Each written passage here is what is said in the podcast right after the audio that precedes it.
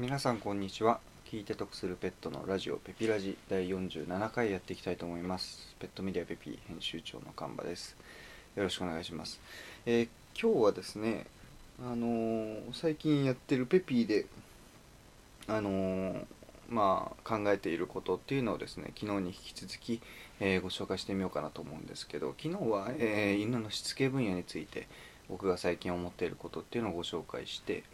今日はですね犬のお手入れの分野について、え思うことをちょっと語ってみようかなというふうに思います。えー年内をかけてですねペピーの文章、えーペピーの情報をですね、えー今思っている、まあ、お手入れに関して思っていることにことはですね、えもう少し深く、え理解をしてで記事に記事の方にも反映させようかなというふうに思っています年内をめどにですね。で、えー何を思っているかと言いますと そのお手入れをする目的についてですね、えーまあ、お手入れというと犬の手犬のお手入れですね、えー何が入るかというとよくあるのは、まあ、ブラッシングとかですね、えあとはトリミング。あともいろいろあるんですね。耳掃除とか、え歯磨きとかですね。と肉球のケアとかですね。肛門腺腫掘りとか、えーまあ、本当にいろいろあります。たくさんですね。犬の、えー体にまつわることですね。はもうほぼ全て、えーお手入れに含まれるということですね。で、えーこれをやる目的というのをですね、えー考えていてでいろんな、まあ、文献とかを調べているんですけど、まあ、よくある、まあ、直接的な目的としてはですね、まあ、健康管理というか、まあ、目に目やにがついていたら取ってあげた方がいいですし、えー耳がちょっと汚くなっていれば掃除してあげた方がいいと。で歯に関してはですね歯磨きをしてあげないと、えー3歳以上の犬の9割8割9割が、えー発症するとされています歯周病 の原因になってしまいますとで、えー歯周病になるとですね人間の場合は全身に骨を伝って全身に病気が転移してしまうということが分かってますし、え犬に関しても哺乳類同じ哺乳類なので同じなんじゃないかということで、えー歯周病ケアということで、え歯磨きはとても大事ですよと。といったようにですね、えー健康管理するために、えー健康を、まあ、維持するためにですね、えー定期的にえお手入れをしてあげるっていうのが大事なんですけどこの健康維持の文脈でですね、えーすごく大切だなと思ってるのが僕はあのブラッシングなんですよ。あのもちろん他の、えーお手入れも大事です。すごく大事です。あのなんてご紹介したらいいんですかね、えーお手入れ全て同等に大事っていうのは前提です。で、えーと歯磨きとか、えー耳掃除とか目やにとかは、えー、と物が分かりやすいと思うんですよ。その汚くなっているからそれをきれいにするっていうあの目的自体が分かりやすいお手入れですね。なんですけどブラッシングってちょっと分かりづらいんじゃないかなと思っているのであえて強調してるんですけど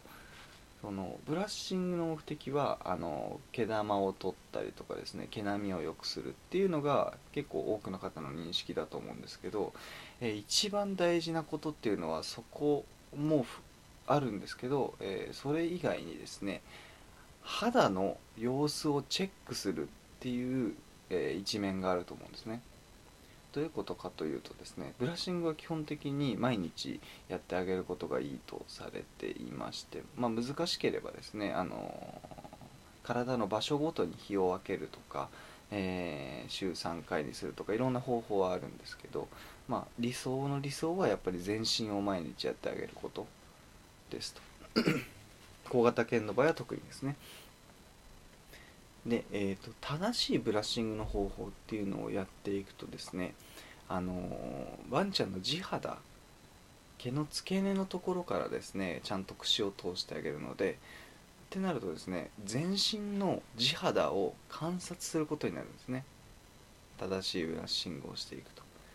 それをですねそれも丁寧に丁寧にゆっくりですね全身を観察していくのででそれを毎日繰り返したとすると何がわかるかというとですねワンちゃんの、えーうちの愛犬のですねあのー皮膚の状態全身の皮膚の状態を定点観測できるんですね。なので、え通常時の皮膚の状態を全身知れると。で、えーと例えばですね皮膚の疾患皮膚が、えーなんか、え炎症してしまったりとかブツブツができちゃうっていうのはですね、えー皮膚自体に問題があることもありますけど、えーもう片方多くの場合はですね内臓に問題があるケースがあるんですね。内臓肝臓だったりなんか内臓がですねちょっといつもと違ってでその結果皮膚に症状が出るっていうことがあるんですよ。なので皮膚というのは病気の、えー早期発見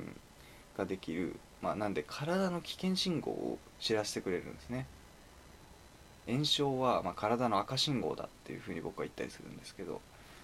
その体の中の、状態が危険だっていうことを皮膚は知らせてくれると。でその皮膚をですね毎日じっくり見ているっていうのは病気の早期発見に非常に大事だと思っています。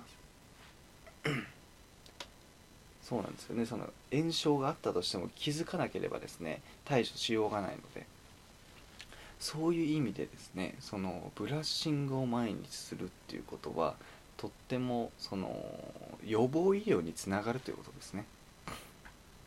愛犬の。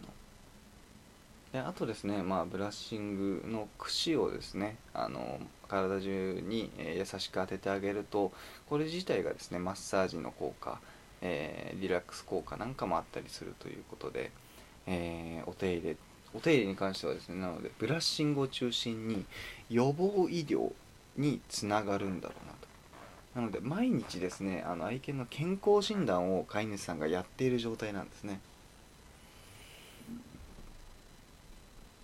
となるとですねいつもと違ったところっていうのを気づか気づきやすくなってですねでちょっと対処のしようがわからないものに関してはその場で写真を撮ってで獣医師さんに相談に行けると。いうことでこれが非常にですね健康を保つという意味ではめちゃくちゃ効率的だと思っています。なので、まあ、そういう観点でですねブラッシングをするだけでも、えーすごく見方というものはですね変わってくるんじゃないかなというふうに思っていますので、えーペピーではですねこんな、えー特集の組み方をしてみようかなと思っています。そのブラッシングに関してブラッシングとか、まあ、お手入れに関してですね日々の健康チェックという面でですね、え特集を組みたいなと思っています。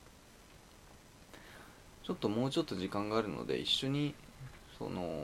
もう一個のテーマもいっちゃおうかなと思うんですけど、えーまあ、前回お伝えした犬の分野でペピーで、えー今強化しようとしているのがですねしつけの分野とお手入れの分野とあともう一個病気症状の分野なんですね。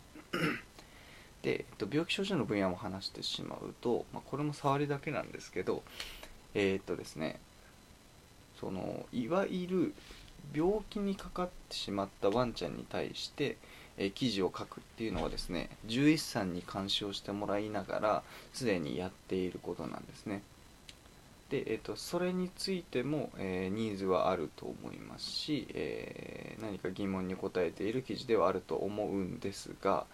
えー今足りていないと思っている記事はですねそのまだ病気になっていないワンちゃんに対して飼い主さんに対してどういったことをすれば病気になりづらいかと。つまりですね病気になる前の方に対して病気にならないためにどうしたらいいかという、えー特集を作りたいと思っています。でこれがですね予防医療という分野なんですね。で、えー最近はですね予防医療に関して獣医師さんとかお医者さんとかもですね、えー関心を持っている方が多くなってきているんですけどちょっと昔はですねそれこそ僕が薬学部の1年生2年生ぐらいの時はですね、えーそんなにまだいなかったんじゃないかなという印象ででその時から僕は一つ疑問があったんですよ。その病気について一番詳しいのがお医者さんであると。病気の治し方とか病気の、えーどうしたら病気にかからないかとかです。に関して一番詳しいのはやっぱりお医者さんであると。ただ、えーと、お医者さんの仕事を見た時にそのほとんどは病気の治療に使っているなと。なので、えーと、お医者さんの使う時間のほとんどは、えー、病気になった方に対して使われるんですね。なんですけど方や、えーと国民、まあ、僕当時の僕も含めてですねえー、日本国民ほぼ全員が気になっていること知りたい情報というのは、えー、病気の治し方は病気になってしまったらそうなんですけど病気の治し方というよりかは病気にならない方法ですよね。もし病気にならない方法があるのであればそれが一番知りたいはずであると。で病気の治し方はですね病気になってしまったから仕方なく知りたいってことだと思うんですよ。でこれ犬の分野でも全く同じなのでそのどう生活をしていたら病気になりづらいのかっていうのをですね、えー、あるですねあの獣医師さんの方にこれも、えー、連絡を取りましてでもう取材をさせていただいておりますので、えー、その方のご意見その方の監修のもとですねピピの記事を直していこうというふうに思っております。こちらもですね、えーと、記事が完成次第ですね、え、ラジオでもご報告させていただこうかなというふうに思っていますので、え、皆さんお楽しみにお待ちくださいませ。ということで、えー、今回はですね、えペピーで最近考えているお手入れの話とあと病気症状の話ですねを語らせていただきました、えーということで以上となります。皆様今日もお疲れ様でした。